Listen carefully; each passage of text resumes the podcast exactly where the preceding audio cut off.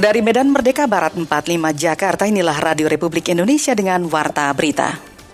Tadi Bapak Presiden telah menginstruksikan seperti yang disampaikan Pak Menko untuk kita melihat secara detail harga-harga pangan dan harga-harga energi dan pilihan-pilihan kebijakan yang bisa kita ambil. BLT minyak goreng ini kalau yang apa waktu sebetulnya antara tanggal 4 sampai 21 time frame-nya. Sekali cair kan 300 ribu.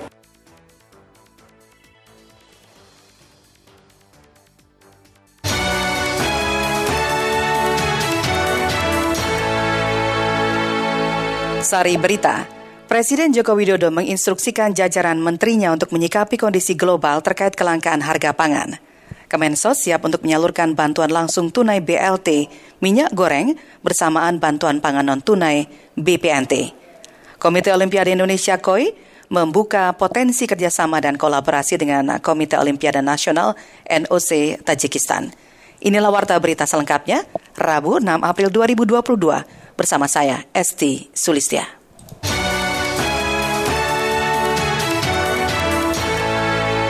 Mengawali warta berita pagi ini kami akan hadirkan sekilas berita. Menteri Dalam Negeri Tito Karnavian mengapresiasi dan mendukung penuh penyelenggaraan Panjalu Jayati Corporate University atau Panji Korpu sebagai solusi peningkatan kapasitas aparatur sipil negara ASN di lingkungan pemerintah Kabupaten Kediri. Mendagri menjelaskan, Panji Korpyu adalah salah satu pendekatan pembelajaran organisasi untuk melatih pegawai agar dapat menjalani tugasnya secara efektif, efisien, dan meningkatkan kompetensi profesionalitasnya. Koordinator Tim Pakar dan Juru Bicara Pemerintah untuk Penanganan COVID-19, Profesor Wiku Adhisa Smito, meminta masyarakat yang akan melakukan kegiatan mudik untuk memenuhi dosis vaksinasi booster minimal dua pekan sebelumnya – Hal tersebut karena imunitas tidak bisa terbentuk secara instan, namun membutuhkan waktu satu hingga dua pekan setelah divaksinasi. Pelatih Kepala Timnas Atletik Indonesia Agustinus Ngamel mengatakan sprinter lalu Muhammad Zohri tengah dalam masa rehabilitasi usai mengalami cedera hamstring saat turun di kejuaraan dunia atletik indoor di Stark Arena, Belgrade, Serbia pada 18 sampai 20 Maret. Agustinus mengungkapkan, di bawah penanganan tim dokter, pengurus besar Persatuan Atletik Seluruh Indonesia, PB Pasi, Zohri mengalami perkembangan yang cukup baik.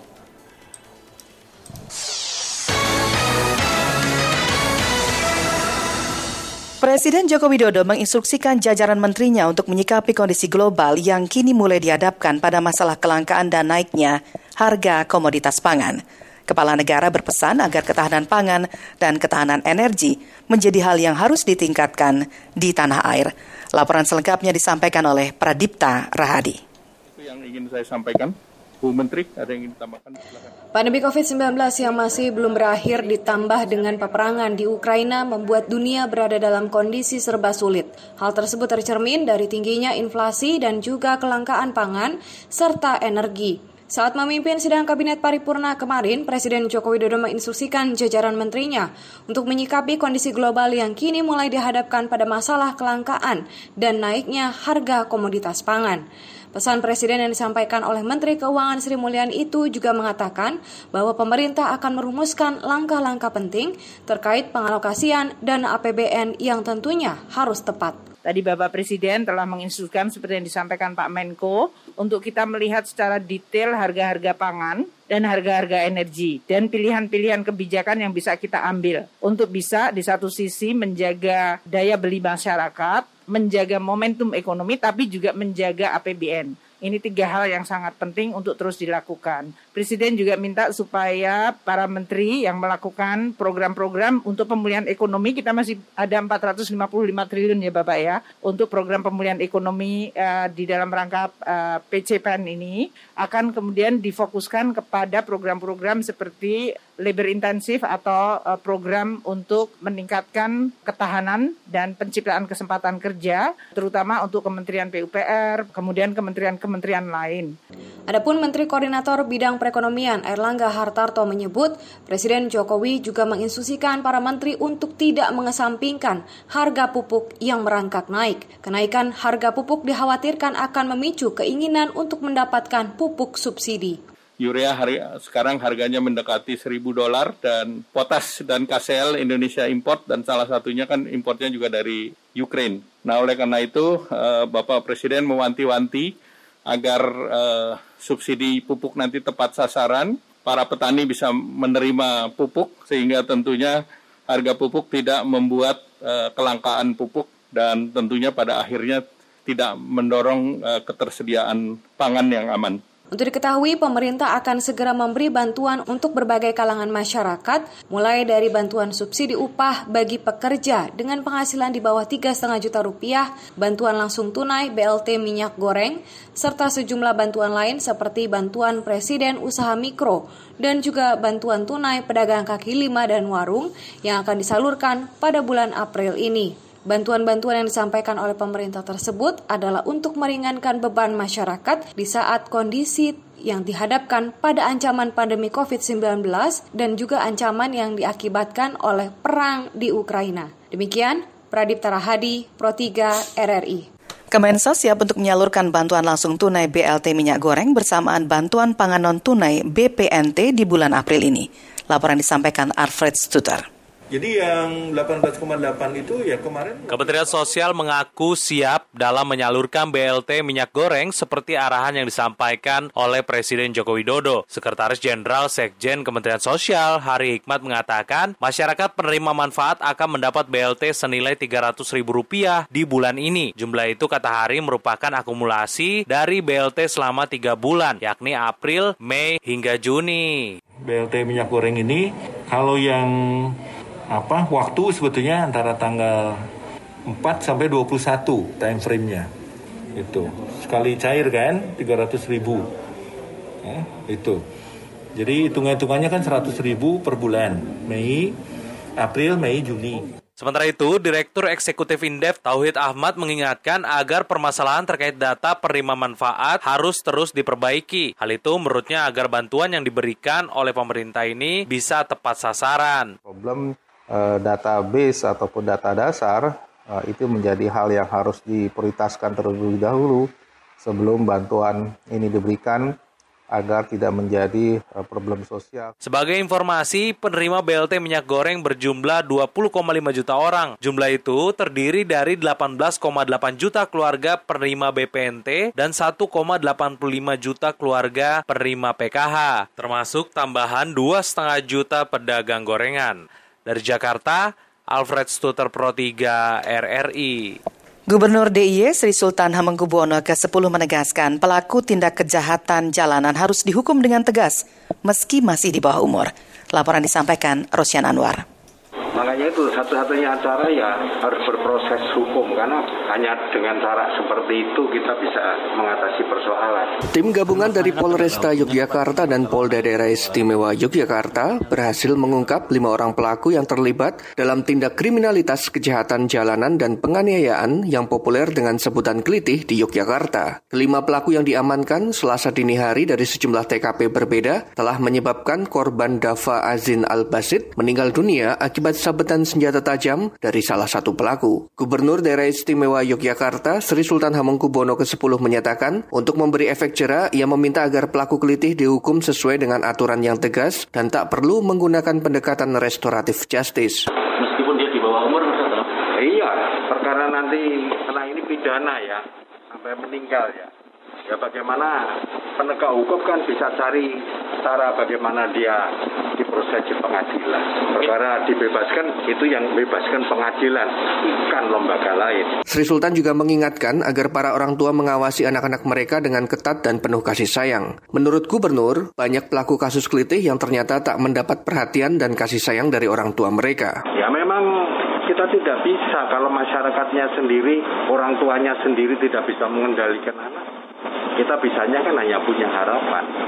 Soalnya kalau kita melakukan sesuatu yang sifatnya pemaksaan kan juga nanti melanggar Sementara itu, Direktur Ditreskrim Umum Polda Daerah Istimewa Yogyakarta, Komisaris Besar Polisi Ade Arisham Indradi menyatakan Dava Azin Al-Bazid menjadi korban kala hendak mencari makan sahur pada minggu dini hari. Saat ini petugas telah mengamankan lima orang tersangka. Dari pengakuan mereka yang rata-rata masih berstatus pelajar sekolah tersebut, aksi keliti yang dilakukan bermula dari provokasi pihak pelaku terhadap korban dan teman-temannya. Menunggu kelompok korban ini tiba.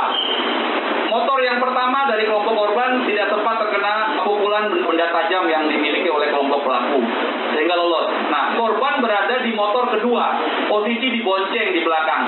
Karena yang membonceng mengelak, kena ke mukanya korban. Meski mayoritas pelaku masih berada di bawah umur, aparat kepolisian berjanji akan menindak tegas para pelaku yang telah menewaskan siswa SMA Muhammadiyah 2 Kota Yogyakarta tersebut.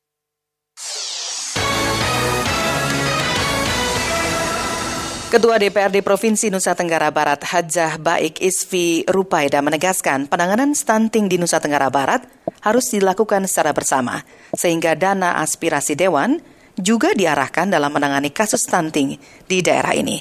Reporter Hayatun Sofyan melaporkan.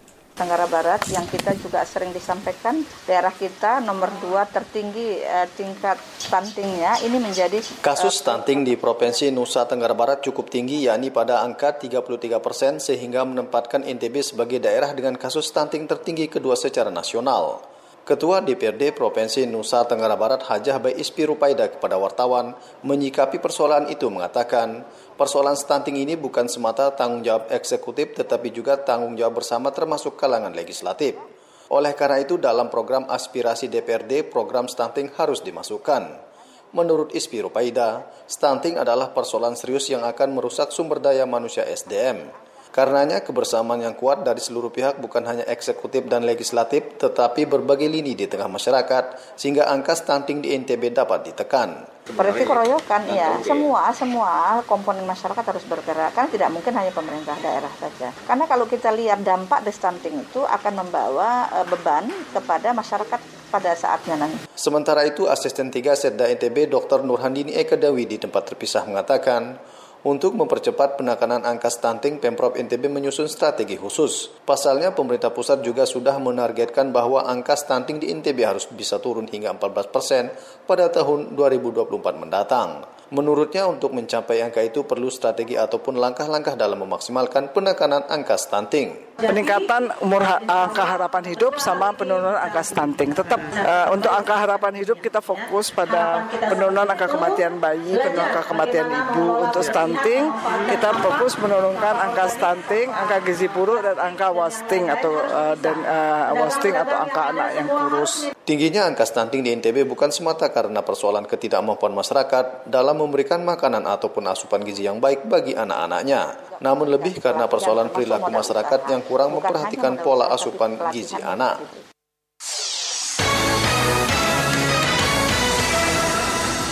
Anda masih mendengarkan Warta Berita Radio Republik Indonesia. Negara-negara di dunia termasuk Indonesia saat ini tengah menghadapi ancaman kelangkaan dan kenaikan harga sejumlah komoditas di tengah ketidakpastian global. Lalu seberapa besar dampaknya terhadap Indonesia dan bagaimana langkah-langkah pemerintah dalam mengantisipasi ancaman kelangkaan pangan di tanah air?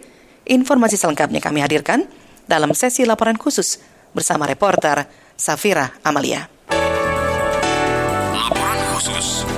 Laporan khusus.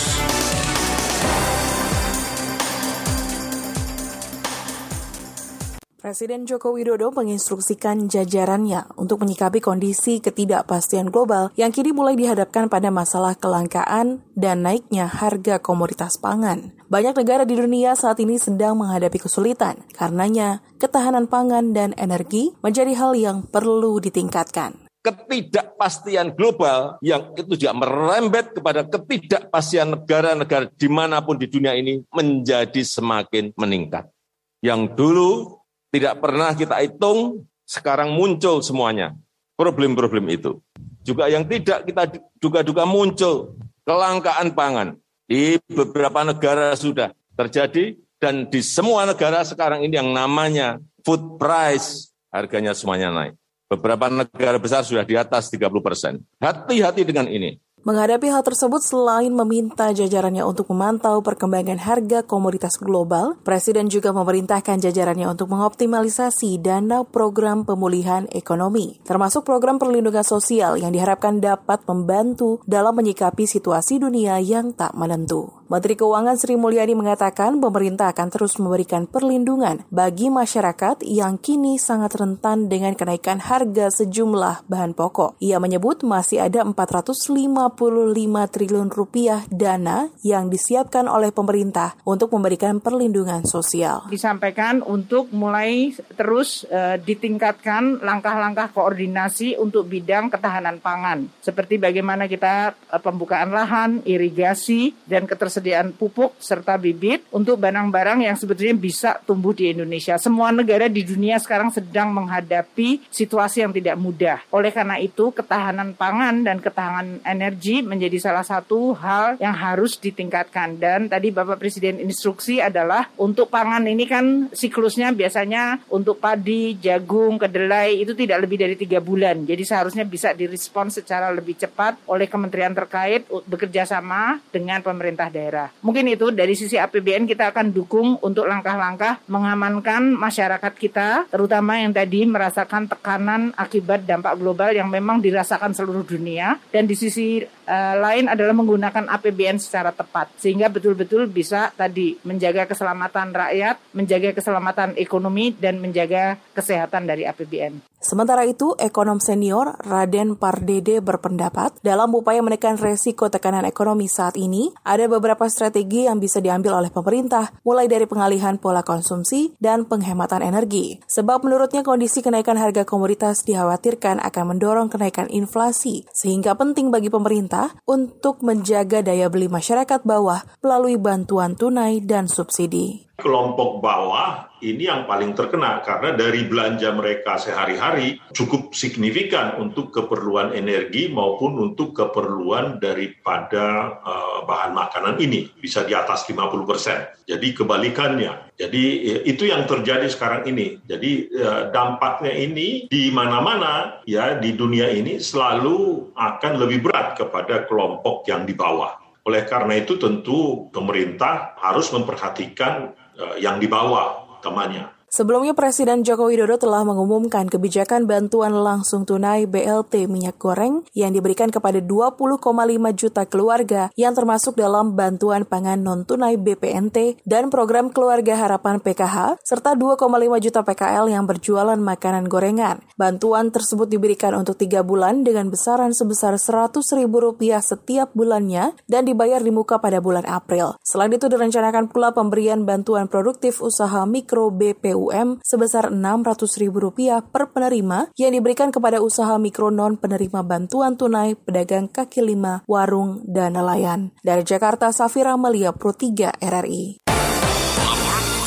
Laporan khusus. Warga merespon kebijakan pemerintah yang akan mengoptimalkan program pemulihan ekonomi. Berikut tanggapan masyarakat mengenai hal ini. Saya Dami dari Bintaro. Itu kan tugas pemerintah buat saya seharusnya pemerintah udah tahu tapi sekarang gimana bisa konsisten atau enggak ngejalanin solusi-solusi program pemulihan itu sekarang kan yang butuhin itu dulu saya Farah dari Jakarta. Sebagai konsumen, saya berharap pemerintah bisa mengantisipasi kelangkaan dan kenaikan harga khususnya pangan. Karena sekarang semua serba naik, apalagi jelang lebaran gini, kebutuhan makin meningkat.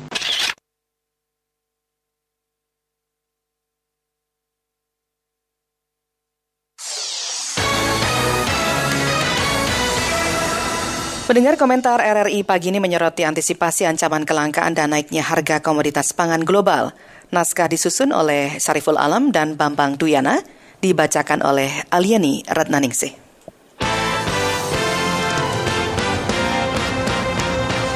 Editorial Selamat pagi, pendengar Pro 3 RRI. Saat ini hampir semua negara di dunia tengah menghadapi situasi yang tak mudah Selain dipicu krisis geopolitik di Eropa akibat perang Rusia-Ukraina, juga beberapa faktor lain seperti pandemi COVID-19. Bahkan Sekjen PBB Antonio Guterres telah memperingatkan bahwa konflik Rusia-Ukraina dapat bergema jauh di luar wilayah tersebut yang bisa menyebabkan badai kelaparan dan kehancuran sistem pangan global. Lonjakan harga-harga berbagai komoditas global nampaknya telah berdampak signifikan pada kenaikan penerimaan APBN, seperti dari komoditas minyak, gas, batu bara, nikel, dan juga CPO. Kondisi ini, jika terus berlanjut, tentu akan berdampak pada terjadinya inflasi yang akan menurunkan daya beli masyarakat. Dampak global tersebut tentunya harus segera diantisipasi dengan merumuskan langkah-langkah strategis. Pada sidang Kabinet Paripurna terkait antisipasi situasi dan perkembangan ekonomi dunia di Istana Kepresidenan Jakarta, Presiden Joko Widodo menekankan untuk segera meningkatkan langkah koordinasi di bidang ketahanan pangan seperti pembukaan pangan, irigasi, ketersediaan pupuk, juga bibit untuk barang yang bisa tumbuh.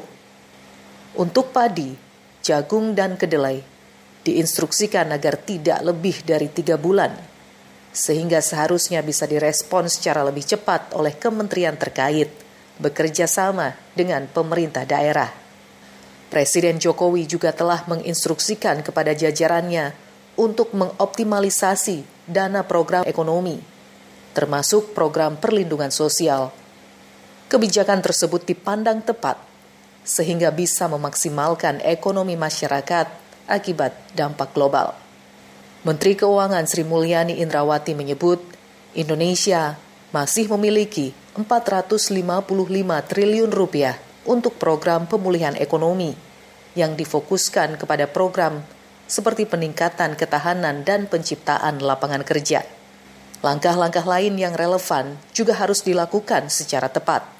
Hal itu selain agar dapat menjaga daya beli masyarakat, juga menjaga momentum pertumbuhan ekonomi dan APBN.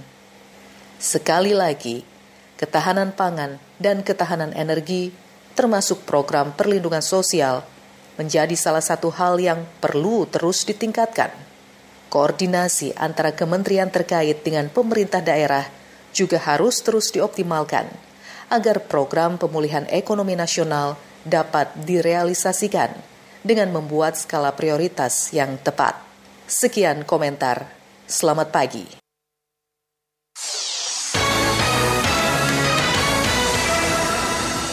Indeks utama Wall Street jatuh pada perdagangan Selasa pagi waktu setempat setelah Gubernur Federal Reserve Fed Amerika Serikat Lyle Brainerd mengungkapkan harapan pengurangan cepat pada neraca bank sentral itu yang memicu ketakutan investor yang sudah khawatir sanksi baru terhadap Rusia.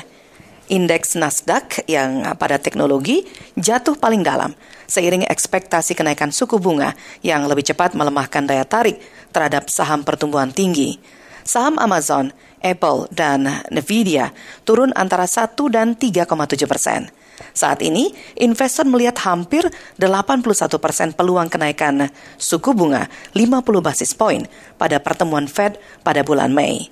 Brainard mengatakan ia melihat kenaikan suku bunga secara metode dan The Fed akan dengan cepat meningkatkan pengurangan ke neraca hampir 9 triliun dolar, jauh lebih cepat yang terakhir kali.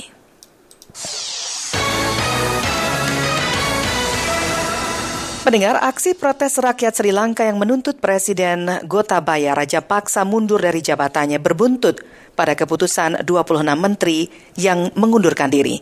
Sedangkan Presiden Gotabaya menawarkan partai politik untuk bergabung dalam pemerintahan persatuan, namun ditolak oleh partai oposisi. Berikut laporan disampaikan Retno Mandasari.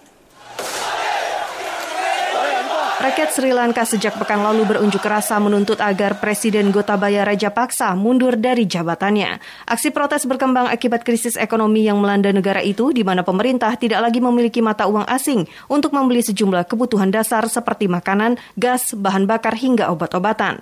Banyak pihak menuduh pemerintahan Gotabaya Rajapaksa salah mengatur perencanaan dan keuangan negara. Desakan rakyat juga menyebabkan 26 menteri mengundurkan diri pada Minggu 3 April. Namun tidak bagi saudara laki-laki Gotabaya yaitu Mahinda Rajapaksa yang menjabat sebagai Perdana Menteri. Awal pekan ini Presiden Gotabaya dalam keterangan resminya mengundang seluruh partai politik untuk bersama-sama mencari solusi terhadap krisis nasional yang sedang terjadi. Namun pemimpin partai oposisi, Sajid Premadasa, menolak ajakan Presiden untuk bergabung dalam pemerintahan kabinet baru yang disebutnya sebagai pemerintah persatuan. Sebagai pemerintah alternatif dan oposisi utama negara, kami mewakili rakyat. Kami tidak bersedia membentuk pemerintah persatuan dengan orang-orang korup dalam berbagai keadaan. Sejak adanya aksi protes dari seluruh kalangan masyarakat, pemerintah Sri Lanka menetapkan status darurat nasional yang diikuti dengan penerapan jam malam, penutupan akses ke jalan-jalan utama, hingga penjagaan ketat oleh aparat militer. Kebijakan itu ditanggapi oleh partai oposisi sebagai suatu hal ilegal. Sri Lanka bukan kediktatoran. Negara ini adalah demokrasi dan kami akan memperjuangkan hak-hak rakyat dan kami akan berjuang untuk melindungi demokrasi di tanah air kami. Desakan agar Presiden Raja Paksa mundur dari jabatannya turut didominasi oleh para pengunjuk rasa dari kalangan mahasiswa. Pradip Vitanage, mahasiswa Universitas Peradeniya, menyatakan aksi unjuk rasa akan terus berlanjut meskipun terdapat penolakan maupun tindakan keras dari aparat keamanan. Kami ingin memberitahu pemerintah bahwa apa pun yang terjadi hari ini mereka tidak dapat menghentikan 10.000 orang bergabung dalam perjuangan ini. Adalah sebuah lelucon jika pemerintah bisa menghentikan aksi unjuk rasa warga dengan menggunakan sekat, gas air mata, atau menembak. Presiden Gotabaya Rajapaksa yang memenangkan pemilu pada 2019 telah membangun dinastinya di dalam kabinet yang dipimpin. Ia menunjuk langsung saudara laki-lakinya Mahinda Rajapaksa untuk menjadi Perdana Menteri. Saudara laki-laki nomor tiga, Basil Rohana Rajapaksa, sebagai Menteri Keuangan, dan si bungsu Chamal Rajapaksa sebagai Menteri Dalam Negeri. Setidaknya dinasti Raja Paksa memimpin di sembilan badan pemerintahan dan mengendalikan sekitar 75 persen anggaran Sri Lanka. Sementara Dana Moneter Internasional atau IMF mencatat saat ini defisit fiskal Sri Lanka mencapai lebih dari 10 persen dari pendapatan domestik bruto atau PDB, sedangkan utang publik mencapai 119 persen dari PDB. Dari Jakarta, Retno Mandasari, Pro 3, RI.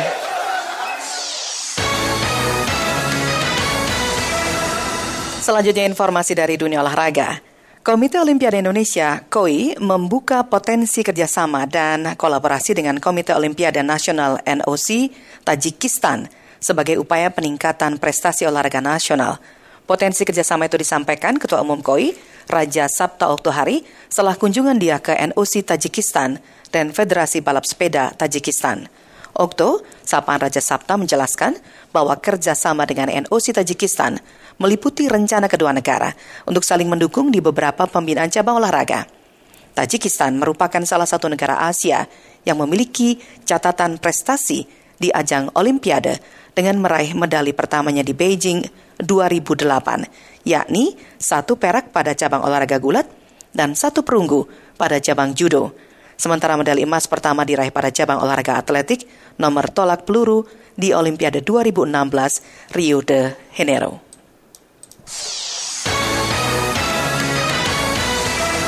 Pengurus Besar Esport Indonesia PBESI memutuskan untuk membatalkan keikutsertaan empat nomor pertandingan cabang olahraga esport menyusul kebijakan pemerintah untuk melakukan perampingan jumlah kontingen yang akan diberangkatkan ke SEA Games Vietnam. Dalam keterangan tertulis selasa kemarin, PBESI memutuskan untuk membatalkan keikutsertaan nomor Arena of Valor, League of Legends PZ, League of Legends Wild Rift Men, dan League of Legends Wild Rift Women. Sebelumnya, pemerintah Indonesia melalui tim review peningkatan prestasi olahraga nasional PEPON dari Kementerian Pemuda dan Olahraga Kemenpora melakukan perampingan jumlah kontingen yang akan diberangkatkan ke SEA Games Vietnam.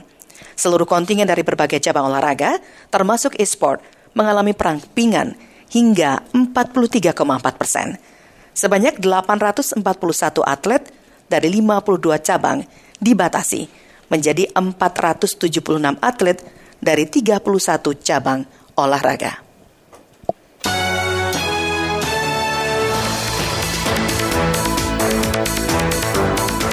Pendengar selepas ini kami masih akan menghadirkan kembali Indonesia Menyapa Pagi. Dapatkan juga beragam informasi aktual dari portal resmi kami di www.rri.co.id serta ikuti media sosial terverifikasi kami di Instagram dan Twitter at RRI Programa 3. Saya Esti Sulistya, selamat pagi.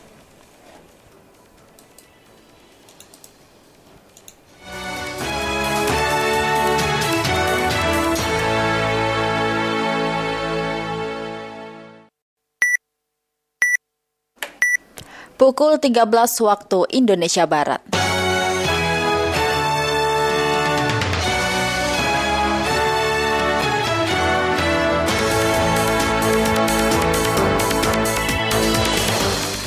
Dari Medan Merdeka Barat, tempat 5 Jakarta, inilah Radio Republik Indonesia dengan Warta Berita dan berdasarkan data awal didapati bahwa kemampuan penularan Omikron XI sekitar 10% lebih tinggi dari Omikron BA2. Menurut Kementerian Kesehatan, varian yang pertama kali ditemukan di Inggris ini belum ditemukan di Indonesia.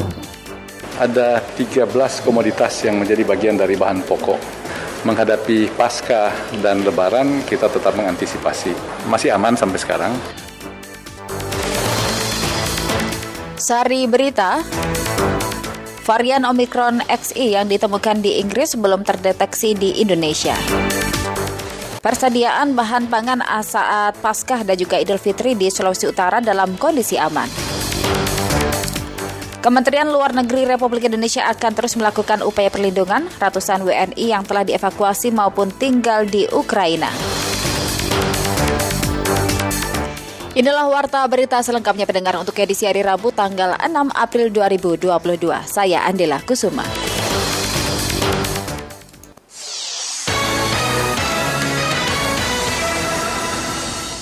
Mengawali warta berita siang hari ini, kami hadirkan sekilas berita utama.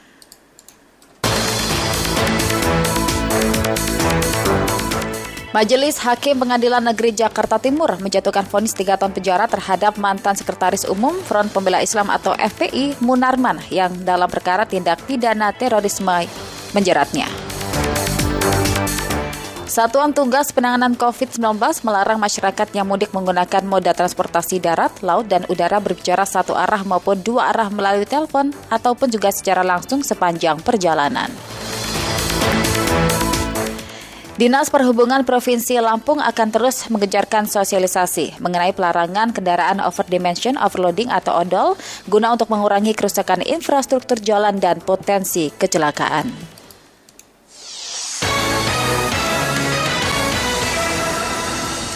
Pendengar Satuan Tugas Penanganan COVID-19 memastikan varian baru COVID-19 rekombinan dan antara varian BA1 dan BA2 yang ditemukan di Inggris yakni varian XI belum terdeteksi di Indonesia. Laporan selengkapnya disampaikan oleh Safira Amalia varian yang pertama kali ditemukan di Inggris ini belum ditemukan. Di... Publik kembali dihebohkan dengan penemuan varian baru COVID-19 di Inggris yakni Omicron XE. Varian ini merupakan gabungan atau rekombinan dari Omicron BA.1 dan BA.2.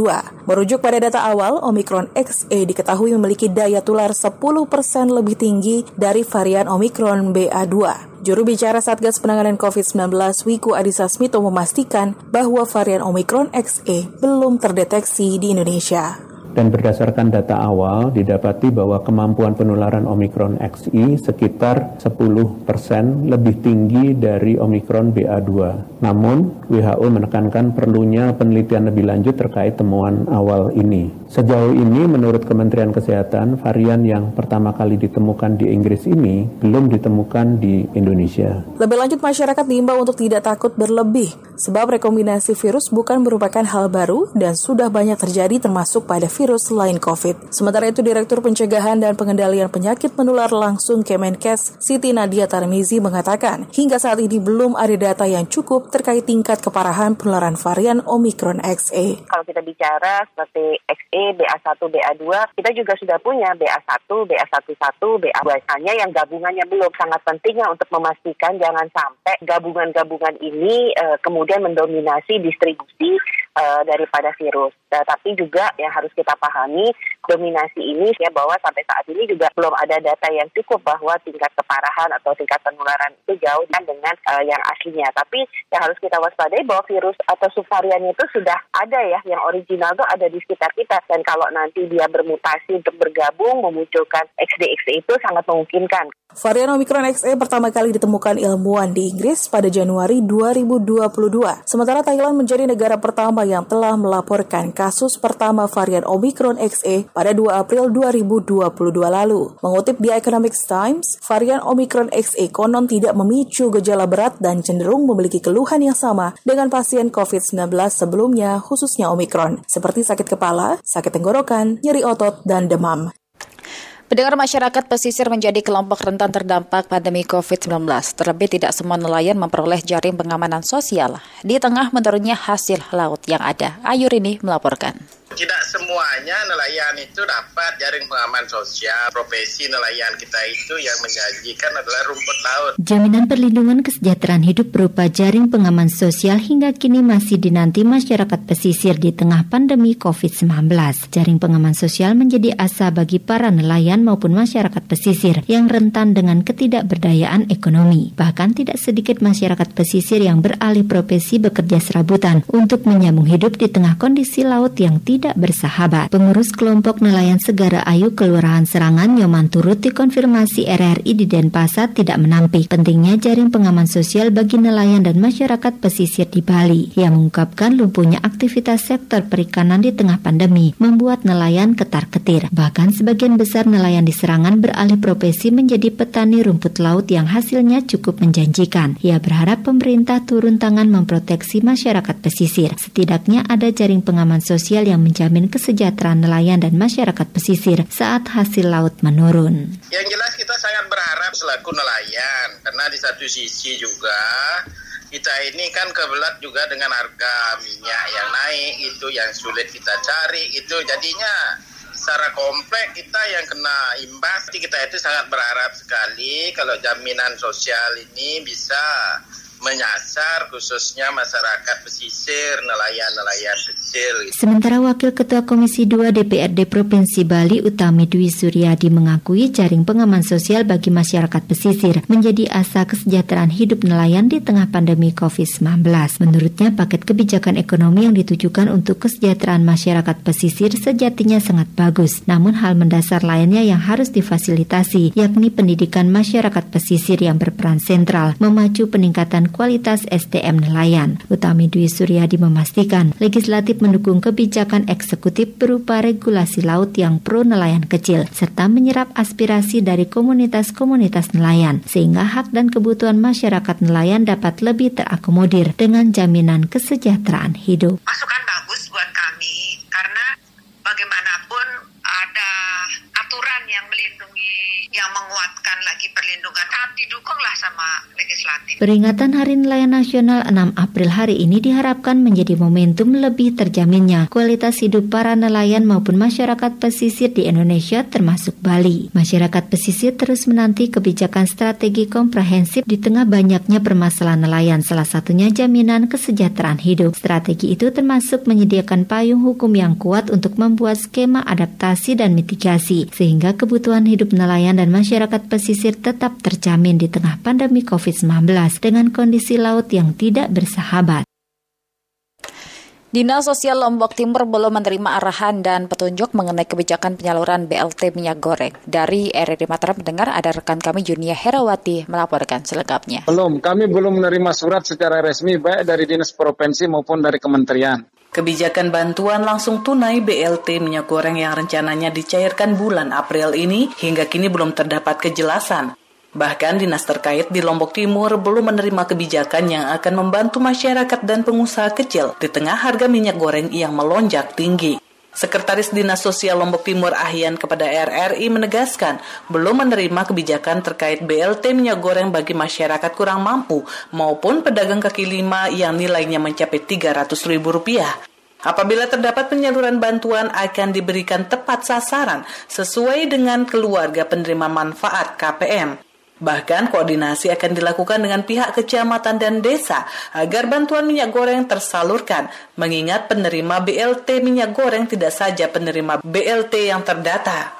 Jadi memang di media Pak Jokowi sudah mengumumkan itu, tapi kami secara kedinasan karena belum ada perintah dinas dari Kementerian Sosial maupun dari Dinas Sosial Provinsi, jadinya kami belum berani mengatakan ah, kita gini kita Mbak kami kan di sini itu kan punya PKSK ya, punya PSB BPK yang ada di kecamatan, yaitu petugas sosial uh, pembantu untuk penyaluran sembako, sumbangan sembako itu. Kami sudah punya data KPM-nya keluarga penerima manfaat. Nah, nanti kita mau lihat berapa kita dapat minyak goreng itu, apakah sesuai dengan jumlah KPM kita. Kalau hmm. tidak sesuai, kami nanti memberikan kewenangan ke kecamatan untuk membuat skala prioritas. Diungkapkan Ahyan, saat ini jumlah penerima BLT di Lombok Timur mencapai 140.279. Jumlah tersebut dari hasil pendataan valid yang dilakukan dan KPM telah menerima bantuan dari pemerintah. Sementara itu, Wakil Ketua DPRD Lombok Timur Haji Daeng Pailori mengatakan kebijakan BLT minyak goreng langkah tepat yang dilakukan oleh pemerintah membantu masyarakat yang tengah kesulitan untuk memenuhi minyak goreng yang saat ini harganya melambung tinggi. Diharapkan pencairan benar-benar dilakukan pada momen yang tepat, seperti bulan puasa dan lebaran nanti yang sangat dibutuhkan oleh masyarakat. Nah, ini tentu bentuk respon, bentuk cepat dari pemerintah yang patut kita berikan apresiasi gitu ya. Cuman bentuk itu harus diiringi dia dengan momen dan waktu yang tepat. Sekarang ini apa momen dan waktunya yang tepat? Orang kan lagi puasa Ramadan. Nah, jadi kalau dia liwat itu dibagikan, ya momennya juga kadang-kadang tidak tepat. Untuk pencairan nanti diharapkan Daeng Polori tepat sasaran, jangan sampai penerima double sehingga pendataan yang baik dan transparan harus dilakukan oleh pemerintah.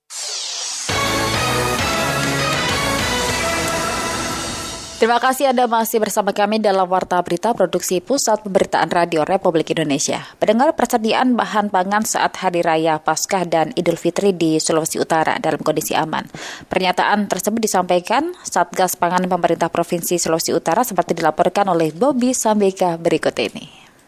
Kita juga akan melakukan penindakan hukum terhadap mereka-mereka kartel yang bermain. Sesuai dengan arahan Kapolri, Satgas Pangan di daerah melakukan pengawasan distribusi sembako, stabilitas harga, serta mengawasi kelangkaan sembako di tengah-tengah masyarakat. Hal ini dikatakan Kepala Satgas Pangan Sulawesi Utara, Komisaris Besar Polisi, Kombes Pol Nasriadi, pada saat rakor dan sinkronisasi pelaksanaan distribusi pangan pokok dalam rangka stabilitas pasokan dan harga bahan pangan di kantor Gubernur Solo. Kombes Pol Nasriadi yang juga Direskrim Sus Polda Sulut mengatakan dalam rakor telah terungkap bahwa sejauh ini stok pangan di Sulut mencukupi, namun ada beberapa bahan harganya cukup tinggi. Pihaknya akan mencari tahu penyebab tingginya harga tersebut. Kita juga akan melakukan penindakan hukum terhadap mereka-mereka kartel yang bermain, artinya yang bermain, yang memonopoli sehingga bahan sembako ini menjadi tinggi dengan undang-undang yang berlaku.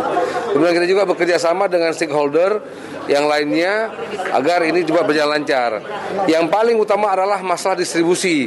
Tadi Kepala Dinas Pangan mengatakan distribusi ini agak tersendat karena apa? Karena pasok solar terhadap kendaraan itu sangat berkurang dikarenakan uh, antrian di SPBU sangat banyak. Tetapi saya telah menginstruksikan kepada seluruh kasar krim dan para kapolres agar mengutamakan kendaraan-kendaraan yang pengangkut sembako, pengangkut bahan-bahan pokok kepada masyarakat agar dah didahulukan untuk mengisi solarnya. Sementara itu, pejabat Sekretaris Provinsi Sulawesi Utara, Asiano Gamikawatu mengungkapkan, menghadapi Hari Raya, baik Pasca dan Idul Fitri, stok bahan pangan pokok di Sulut mencukupi. Ada 13 komoditas yang menjadi bagian dari bahan pokok di dalamnya ada beras, minyak goreng, baik minyak sawit maupun kelapa, kemudian untuk uh, daging sapi, cabai rawit, dan seterusnya ada 13. Dari data yang ada sampai sekarang ketersediaannya masih lebih dari cukup, tetapi menghadapi pasca dan lebaran kita tetap mengantisipasi. Karenanya ada satgas bahan pokok ini termasuk dari Polda yang terlibat yang akan mengawasi ketersediaan uh, pangan di dalamnya bahan pokok yang 13 jenis ini. Uh, dari evaluasi yang dilakukan ada datanya uh, relatif kita masih aman sampai sekarang. Pemerintah dan pihak kepolisian secara bersinergi akan melakukan pengawasan distribusi bahan pangan agar menghadapi hari raya tetap aman dengan harga yang terkendali. Sementara itu harga daging sapi saat memasuki bulan Ramadan di Pasar Kahayan, Kota Palangkaraya, Kalimantan Tengah telah melewati Rp150.000 per kilogramnya.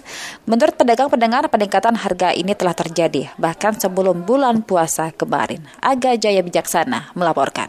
Kalau hari biasa karena ini kemarin tuh awal-awal puasa permintaan banyak naik sampai 150. Harga daging sapi saat memasuki bulan Ramadan di Pasar Kahayan Kota Palangkaraya, Kalimantan Tengah tembus Rp150.000 per kilogramnya. Menurut pedagang, sebelum bulan puasa, harga daging sapi cenderung mengalami peningkatan dari Rp120.000 menjadi Rp140.000, sehingga puncaknya pada awal Ramadan hingga Rp150.000 per kilogram. Sarah, salah seorang pedagang, mengakui kenaikan harga daging sapi disebabkan banyaknya permintaan tingginya harga sapi dari daerah pemasok, misalnya Sulawesi dan Jawa, sehingga para pedagang terpaksa menaikkan harga jual.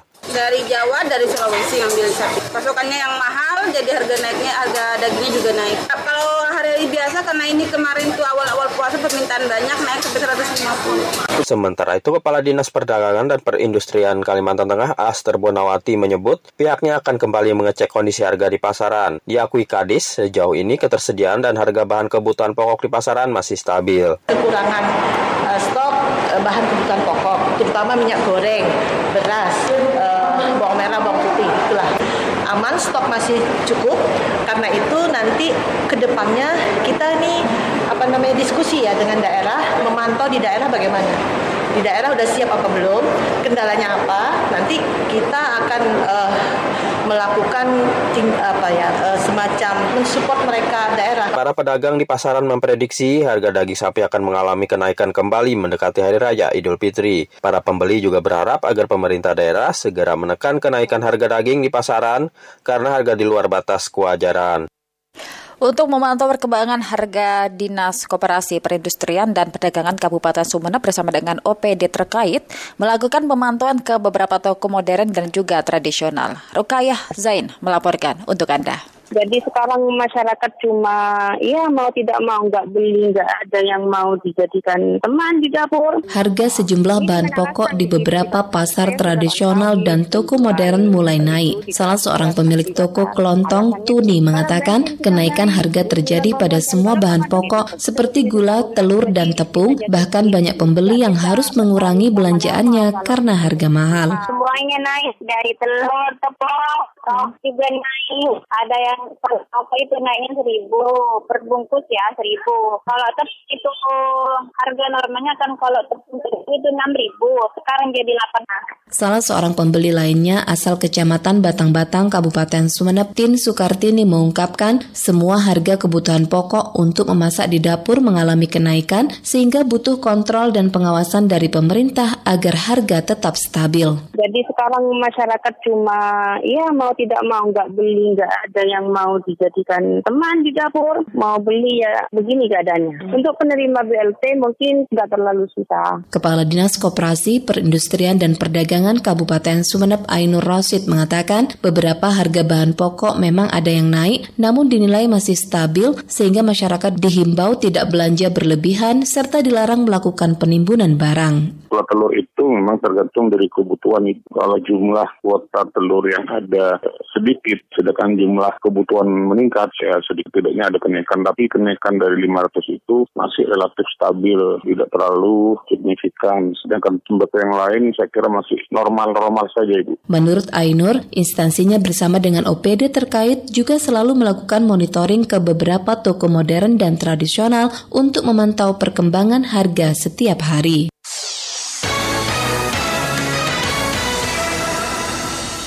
Informasi dari luar negeri. Pendengar anggota Komisi 1 DPR, Helmi Faisal, meminta Menteri Luar Negeri Republik Indonesia yaitu Retno Marsudi menjadi penggagas kesepakatan perdamaian antara Rusia dan juga Ukraina, Menlu dalam forum G20 tahun ini. Selain menanggapi permintaan tersebut, Retno Marsudi juga menyatakan bahwa Kementerian Luar Negeri Republik Indonesia terus melakukan upaya perlindungan terhadap 133 warga negara Indonesia yang telah dievakuasi dari Ukraina dan 23 lainnya yang memutuskan tetap tinggal. Rizky Supermana melaporkan. Dengan mengucapkan Bismillahirrahmanirrahim rapat ini saya nyatakan dibuka dan dinyatakan terbuka untuk umum. Komisi 1 DPR hari ini melakukan rapat kerja dengan Menteri Luar Negeri membahas upaya perlindungan WNI di Ukraina dan diplomasi perdamaian. Menlu Retno Marsudi menyatakan pihaknya terus melakukan koordinasi untuk melindungi 165 WNI di Ukraina. Retno Marsudi menyebut 133 WNI telah dievakuasi dari Ukraina, sementara 23 WNI masih tinggal dengan alasan keluarga, pribadi, dan staf KBRI. Upaya diplomasi perdamaian juga terus dilakukan kepada Ukraina dan Rusia. Jumlah total WNI di Ukraina adalah 165 orang. Jumlah WNI yang telah keluar dari Ukraina adalah 133 orang. Masih terdapat 30 dua WNI yang memilih tinggal di Ukraina. 23 orang memilih tinggal dengan berbagai alasan pribadi, termasuk alasan keluarga, dan sisanya adalah staf KBRI. Evakuasi dari medan perang di Ukraina merupakan salah satu evakuasi yang paling berat yang harus dijalankan. Anggota Komisi 1 DPR Helma Faisal Zaini dari fraksi PKB meminta Menlu dalam tuan rumah G20 tahun ini menjadi penggagas kesepakatan perdamaian Rusia dan Ukraina serta menghasilkan kesepakatan perdamaian. Forum G20 ini, Amerika dan seterusnya, ini bersepakat bahwa kesepakatan itu akan diambil oleh cara kolektif. Maka kehadiran Rusia yang juga dimungkinkan, tuan rumah juga bisa mengundang Ukraina, maka sangat mungkin Ukraina di forum G20 bahwa spirit membangun perdamaian datang dari Nusantara. Anggota Komisi 1 DPR Muhlis Basri dari fraksi PDIP meminta Menlu melakukan diplomasi ekonomi karena Indonesia terkena dampaknya akibat konflik ini. Akibat daripada konflik Rusia dan Ukraina ini, minyak dan bahan pokok yang lainnya semuanya mengalami kenaikan. Akibat daripada konflik ini juga kan ekspor-ekspor kita seperti katakanlah CPO, ya batu bara dan yang lain-lainnya. Komisi 1 DPR meminta Menlu untuk terus menyatakan sikap untuk tidak memihak atau non-blok terkait konflik Rusia dan Ukraina yang menjunjung diplomasi untuk kemanusiaan. Kami masih hadirkan informasi dari luar negeri pendengar Kementerian Ekonomi Jerman. Hari ini mempresentasikan serangkaian perubahan undang-undang perluasan energi terbarukan ke kepada kabinet dalam upaya untuk mengurangi ketergantungan besar pada pasokan bahan bakar fosil. Menurut dua sumber pemerintah, regulasi itu mencakup kausal baru yang mengakui bahwa penggunaan energi terbarukan adalah untuk kepentingan keamanan publik. Pemerintah Jerman memang mentargetkan energi terbarukan dalam bauran energi pada tahun 2030 naik mencapai 80 persen dari target sebelumnya yang hanya sebesar 65 persen. Regulasi baru itu juga akan mencakup penggunaan energi angin lepas pantai yang mencapai sedikitnya 30 gigawatt pada tahun 2030 dan terus meningkatkan hingga 70, 70 gigawatt pada tahun 2045.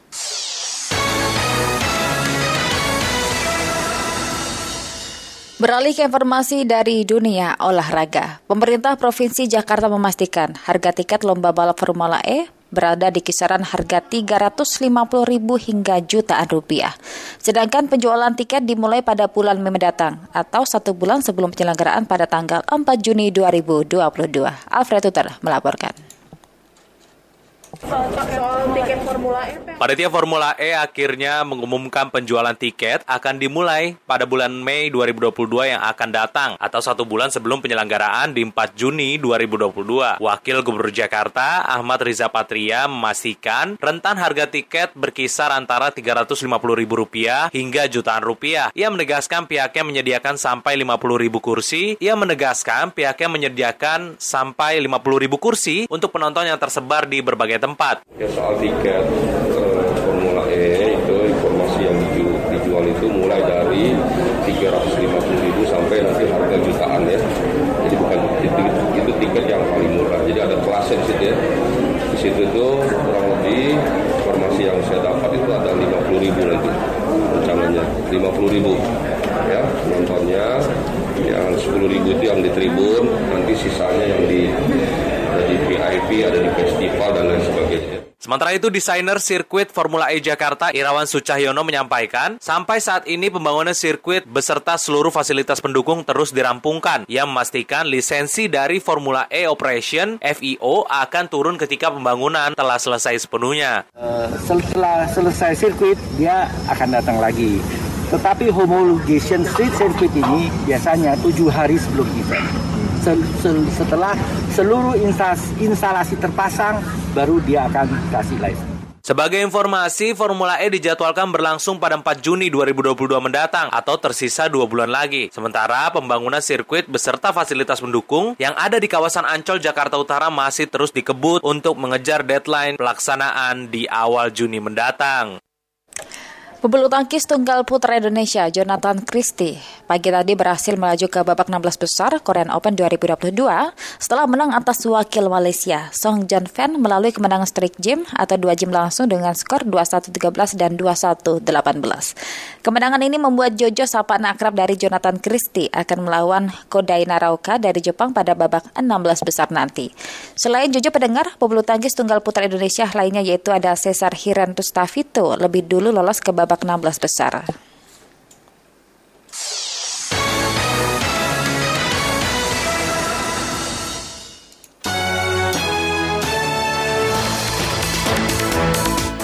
Demikian warta berita siang hari ini untuk Anda pastikan tetap bersama kami untuk mendapatkan informasi aktual lain dalam program Indonesia Menyapa Siang.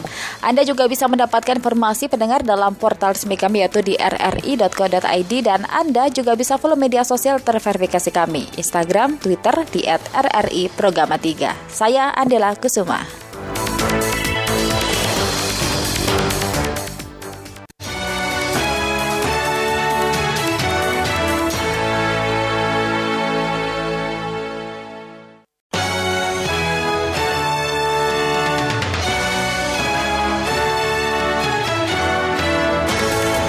Dari Medan Merdeka Barat 45 Jakarta inilah Radio Republik Indonesia dengan Warta Berita. Bayangkan aja HET untuk daging kerbau 80 ribu. Sekarang sudah di atas 90 ribu sampai 92 ribu. Sekarang ini menetapkan harga tapi pemerintahnya sendiri nggak bisa berbuat apa-apa gimana.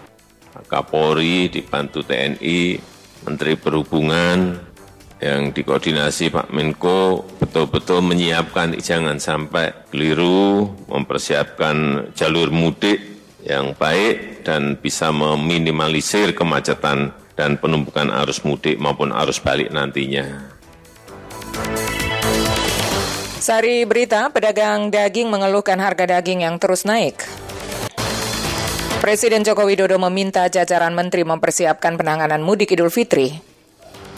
Pemerintah Korea Selatan akan mengizinkan tambahan 100 penerbangan mingguan untuk berbagai destinasi. Inilah warta berita selengkapnya Rabu 6 April 2022. Saya Desi Natalia.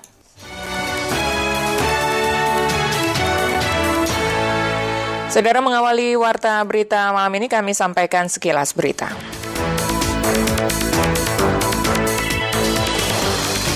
Presiden Joko Widodo meminta jajaran Menteri Kabinet Indonesia Maju beserta kepala lembaga non-kementerian terkait tidak lagi ada yang menyuarakan isu penundaan pemilu maupun perpanjangan masa jabatan presiden.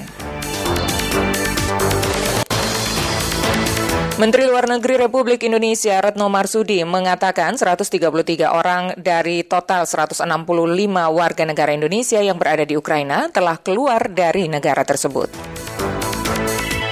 Juru bicara pemerintah untuk penanganan COVID-19, Dr. Reisa Broto Asmoro mengatakan tingkat kasus positif harian di Indonesia saat ini berada di 2,41 persen atau di bawah standar yang ditetapkan WHO sebesar 5 persen.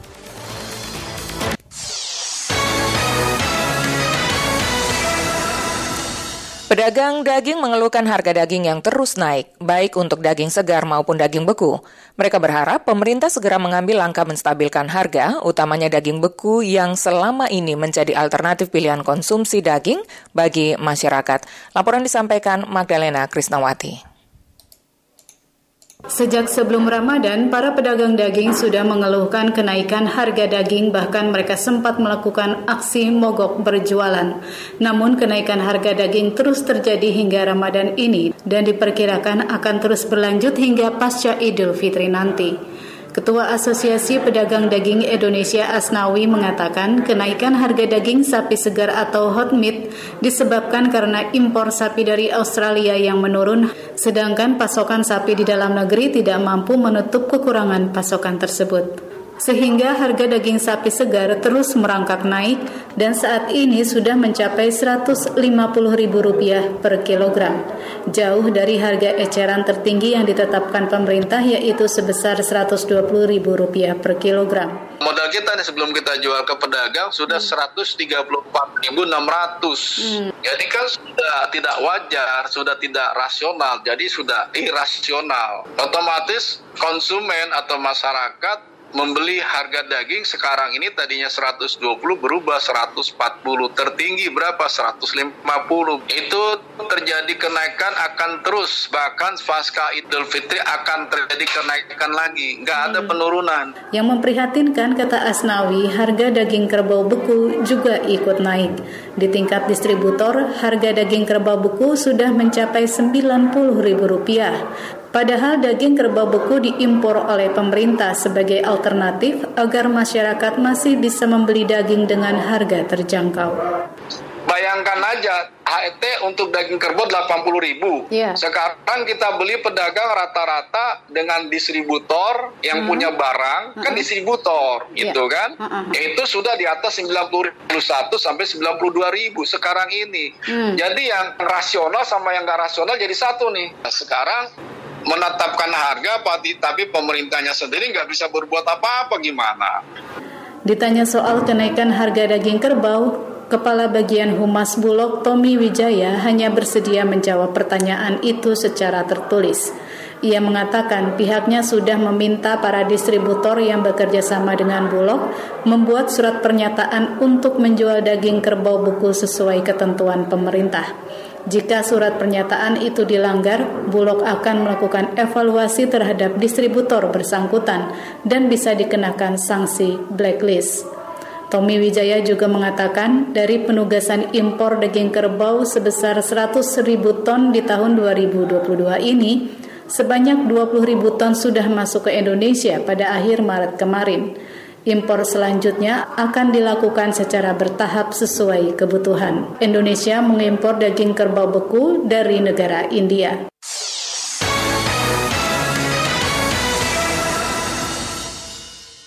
Presiden Joko Widodo meminta jajaran menteri di kabinetnya untuk mempersiapkan penanganan mudik Idul Fitri tahun ini guna mengurangi risiko negatif saat pelaksanaan arus mudik dan balik lebaran. Laporan disampaikan Tegar Hanif ini bisa kalau yang saya tangkap di bawah ini semuanya ini mau mudik semua. Presiden Joko Widodo memerintahkan jajaran kabinetnya untuk mempersiapkan pengelolaan arus mudik Idul Fitri tahun 2022.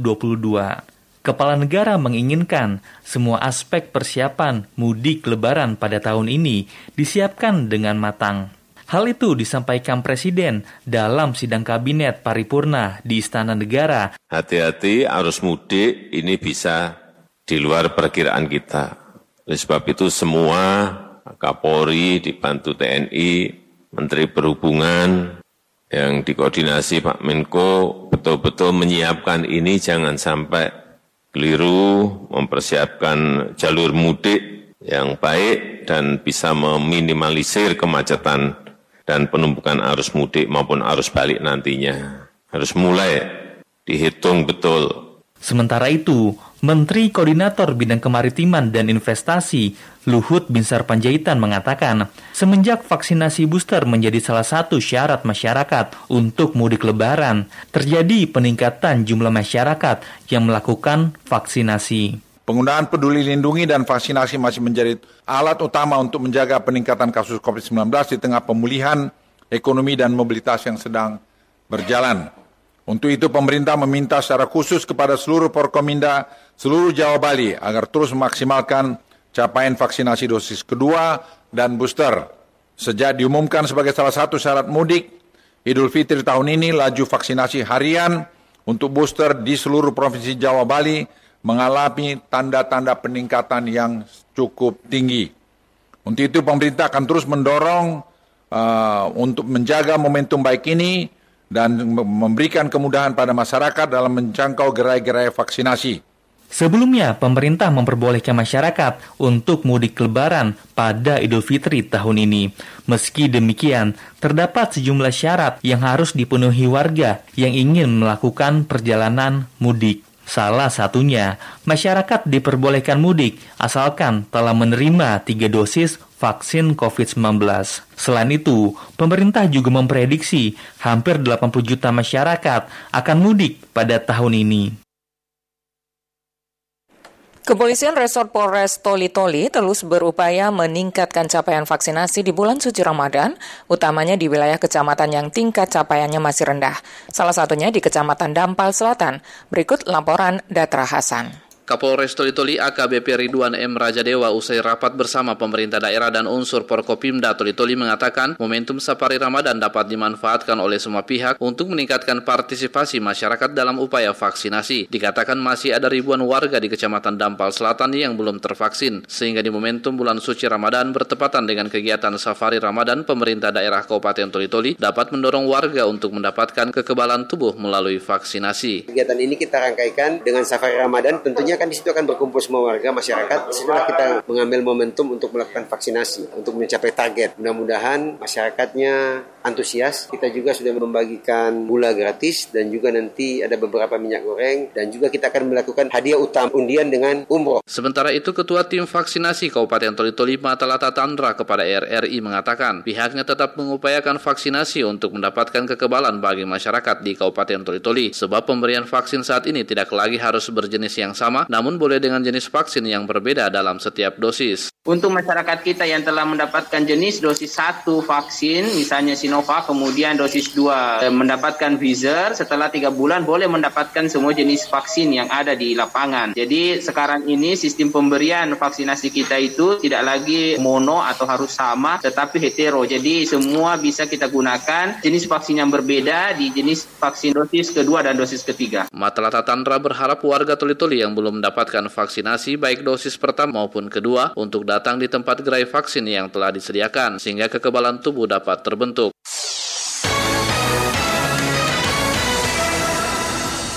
Terima kasih Anda masih mendengarkan Warta Berita Produksi Radio Republik Indonesia. Sejumlah persoalan masih harus dihadapi para nelayan di Aceh, sehingga Hari Nelayan Nasional yang diperingati setiap 6 April hari ini diharapkan menjadi momentum peningkatan kesejahteraan nelayan. Dari Banda Aceh, Yuli Haryani melaporkan banyak nelayan kita ini yang punya utangnya di kedai-kedai atau di kios-kios BBM sehingga nelayan kita setiap hari atau setiap bulannya itu masih menjerit. Hingga kini, sejumlah permasalahan masih harus dihadapi oleh para nelayan di Aceh, terutama soal kesejahteraan nelayan. Wakil Sekretaris Panglima Laut Aceh, Miftah Cut Adik mengungkapkan beberapa faktor yang menyebabkan nelayan di Aceh belum dikategorikan sejahtera. Salah satunya, faktor kesulitan mendapatkan bahan bakar minyak subsidi. Hal ini menurut Miftah dapat menghambat aktivitas nelayan yang berdampak pada hasil tangkapan yang tidak sebanding dengan modal yang harus dikeluarkan. Selain itu, terbatasnya fasilitas yang digunakan nelayan untuk melaut. Miftah mengungkapkan, hampir 95%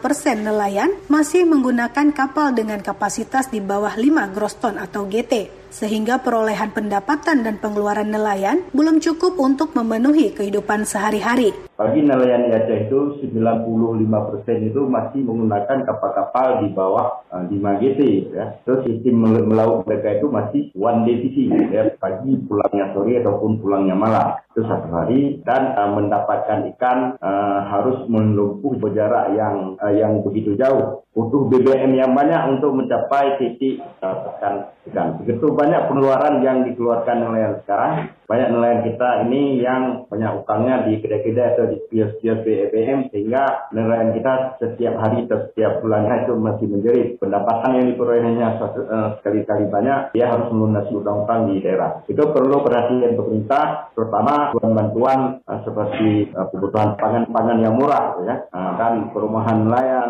Selain pasokan BBM, Miftah juga berharap adanya perhatian pemerintah, khususnya akses terhadap bantuan bagi nelayan. Sejalan dengan hal itu, pengamat sosial sekaligus dosen di Universitas Islam Negeri UIN Araniri Banda Aceh, Dr. Sehat Ihsan Sadikin mengatakan, sumber daya alam pada sektor laut yang dimiliki Aceh cukup berlimpah. Namun sebaliknya, fakta bahwa kesejahteraan nelayan masih jauh dari harapan. Oleh karenanya, pada momen Hari Nelayan Nasional tahun ini, pemerintah diharapkan dapat membuat terobosan atau kebijakan yang berpihak terhadap nasib nelayan dan masyarakat pesisir Aceh. Harus ada uh, perhatian negara kepada mereka karena sering kali mereka sudah berminggu-minggu di laut tapi tidak mendapatkan hasil yang layak. Uh, bahkan bukan hanya tidak mendapatkan hasil yang layak, tapi juga terkadang mendapatkan kekerasan. Nah, itu satu sisi. Yang kedua itu adalah persoalan bangku, persoalan persaingan antar muge, persoalan pembagian wilayah pendistribusian ikan dan tangkapan. Itu persoalan-persoalan yang sangat klasik yang bahkan sampai hari ini tidak selesaikan. Terlebih menurut Ihsan, potensi di sektor perikanan dan kelautan yang dimiliki Aceh berpeluang besar untuk mendorong pertumbuhan perekonomian masyarakat.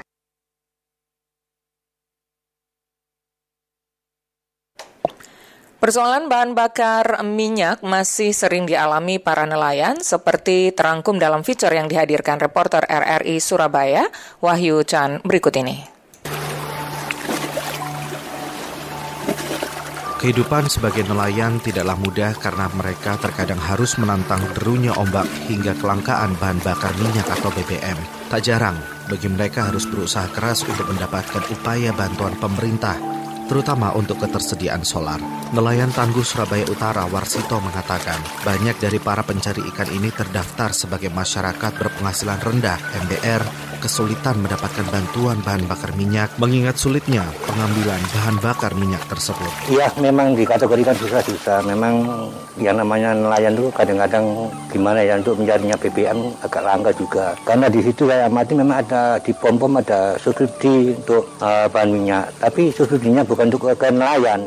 Seharusnya kalau ngomong subsidi itu yang yang pas untuk masyarakat berpenghasilan rendah kategori masuk MPR tapi faktanya selama ini nelayan belum ada yang namanya pelayan bahan minyak khususnya untuk solar itu aja. Kalau walaupun BBM itu memang agak langka tapi bisa dijangkau. Karena apa? Kalau solar belinya tuh tidak boleh pakai trigen atau tangki itu harus pakai mobil. Nah di wilayah kami itu tidak ada yang namanya nelayan punya mobil semuanya. Warsito juga menjelaskan bagaimana susahnya bagi mereka yang harus mengumpulkan biaya 200 ribu untuk sekali jalan, sedang kelangkaan BBM selalu menjadi kendala besar untuk dapat bertahan dalam menjalankan perannya sebagai nelayan. Ya kurang lebihnya 200 ribu lah untuk bahan bakar minyak itu kan harus persiapan PP mas. Pulang ber, nah, untuk bekalnya untuk uh, yang lainnya. Jadi perjalanan kami dari Kenjeran kadang-kadang kita itu ke Sidoarjo kadang-kadang ke Madura Gresik. Jadi semuanya itu membutuhkan BBM yang luar biasa. Kurang lebihnya kalau ke Sidoarjo 8 liter. Susahnya kalau kita kan nggak punya mobil kalau solar. Kalau BBM mungkin pakai sepeda motor kan bisa terjangkau. Nah kalau kalau yang namanya solar ini memang agak-agak langka. Yang namanya mobil mana kita punya, orang kehidupan dari menengah ke bawah, sehingga agak sulit juga. Ada di pengepul, tapi harganya juga beda, sangat mahal.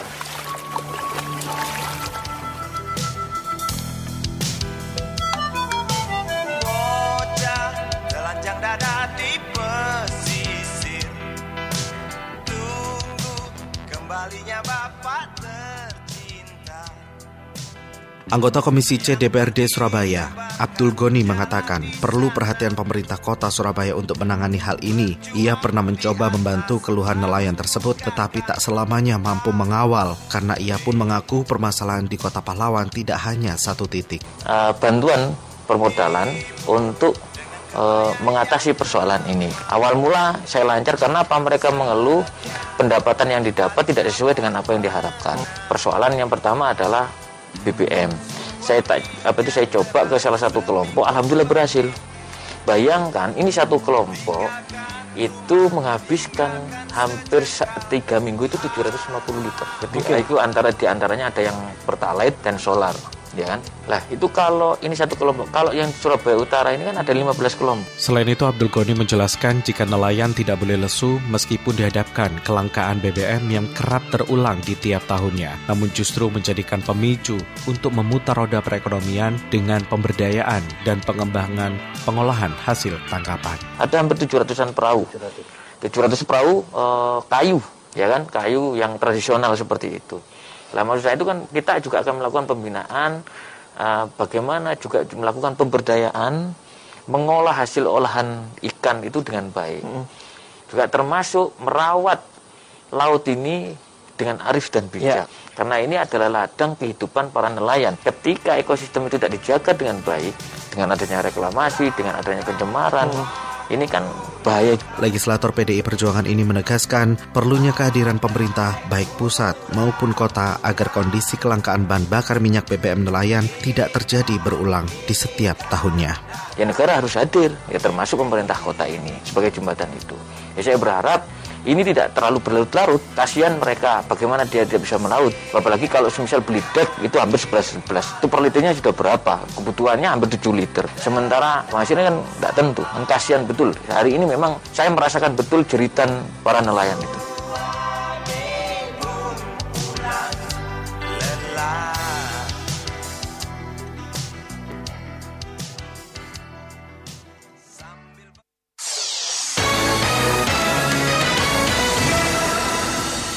Kita beralih ke berita dari luar negeri. Pemerintah Korea Selatan akan mengizinkan tambahan 100 penerbangan mingguan untuk berbagai destinasi seperti Amerika Serikat, Eropa, Thailand, Singapura, dan negara-negara yang menerapkan pengecualian karantina serta masuk bebas visa.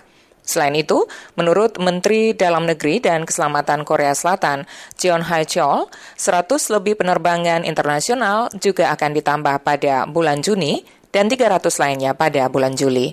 Tindakan itu dilakukan setelah Korsel terus melonggarkan langkah-langkah anti COVID-19 seperti menghapus sebagian besar pembatasan terkait pandemi akhir bulan ini, termasuk juga kewajiban untuk menggunakan masker di luar ruangan seiring terus menurunnya gelombang Omikron selama sekitar tiga minggu terakhir.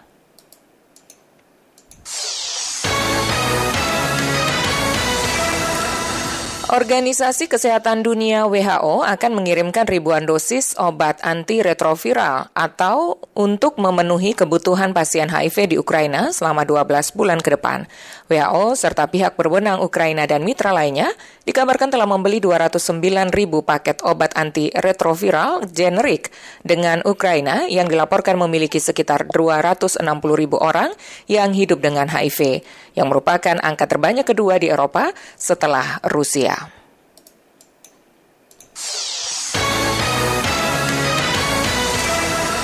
Beralih ke berita olahraga, Garuda Nusantara menunjukkan perkembangan signifikan pada pekan ketiga pemusatan latihan di Korea Selatan setelah berhasil menundukkan tim muda Pohang Steelers FC pada uji coba keenam kalinya. Niar Abdul Litololi berikut melaporkan. Tim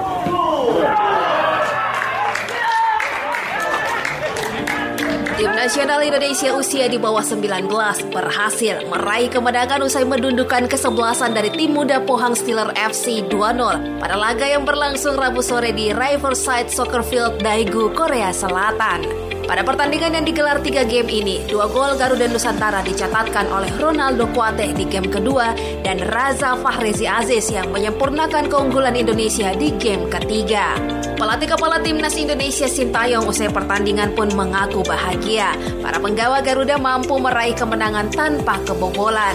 Sin juga menyebut anak asuhnya terus menunjukkan perkembangan yang baik.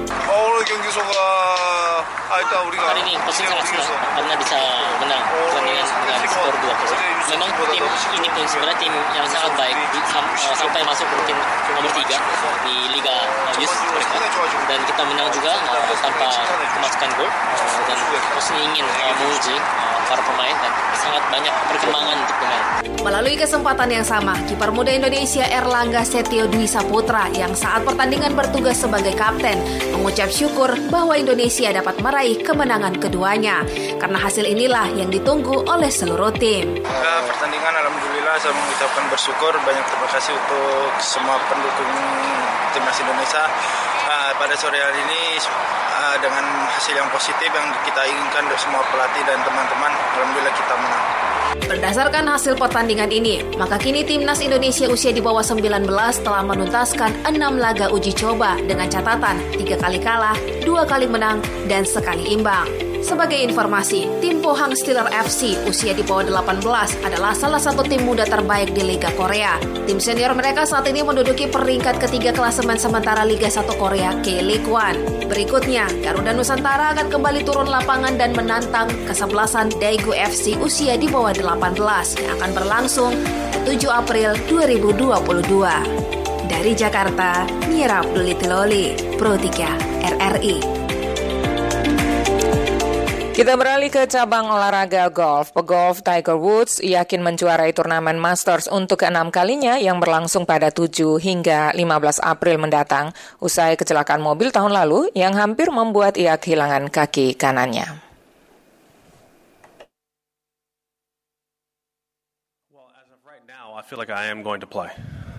Mulai sekarang, saya merasa seperti saya akan bermain sekarang. Sangat gembira tentang pemulihan saya. Bagaimana saya telah pulih setiap hari dan itulah tantangannya. Itu sebabnya saya datang ke sini dan mencobanya di 27 hole. Anda tahu bagaimana saya akan mengeluarkan semua pembekakan dan pulih untuk hari berikutnya. Dan tim saya telah fantastis dan bekerja sangat keras. Juara turnamen golf utama 15 kali tersebut tidak lagi mengikuti PGA Tours Masters sejak November 2020 sehingga timbul keraguan bahwa masa depan golf profesionalnya terancam akibat cedera kaki serius dampak kecelakaan mobil Februari tahun lalu. Dua bulan lalu Woods mengatakan ia harus melewati jalan panjang untuk bisa kembali pulih. Kehadirannya untuk berlatih di Augusta National pekan lalu juga sempat membuat dunia golf bergemuruh ketika namanya tetap masuk daftar pegolf yang akan bermain dalam turnamen utama golf yang pertama di tahun ini.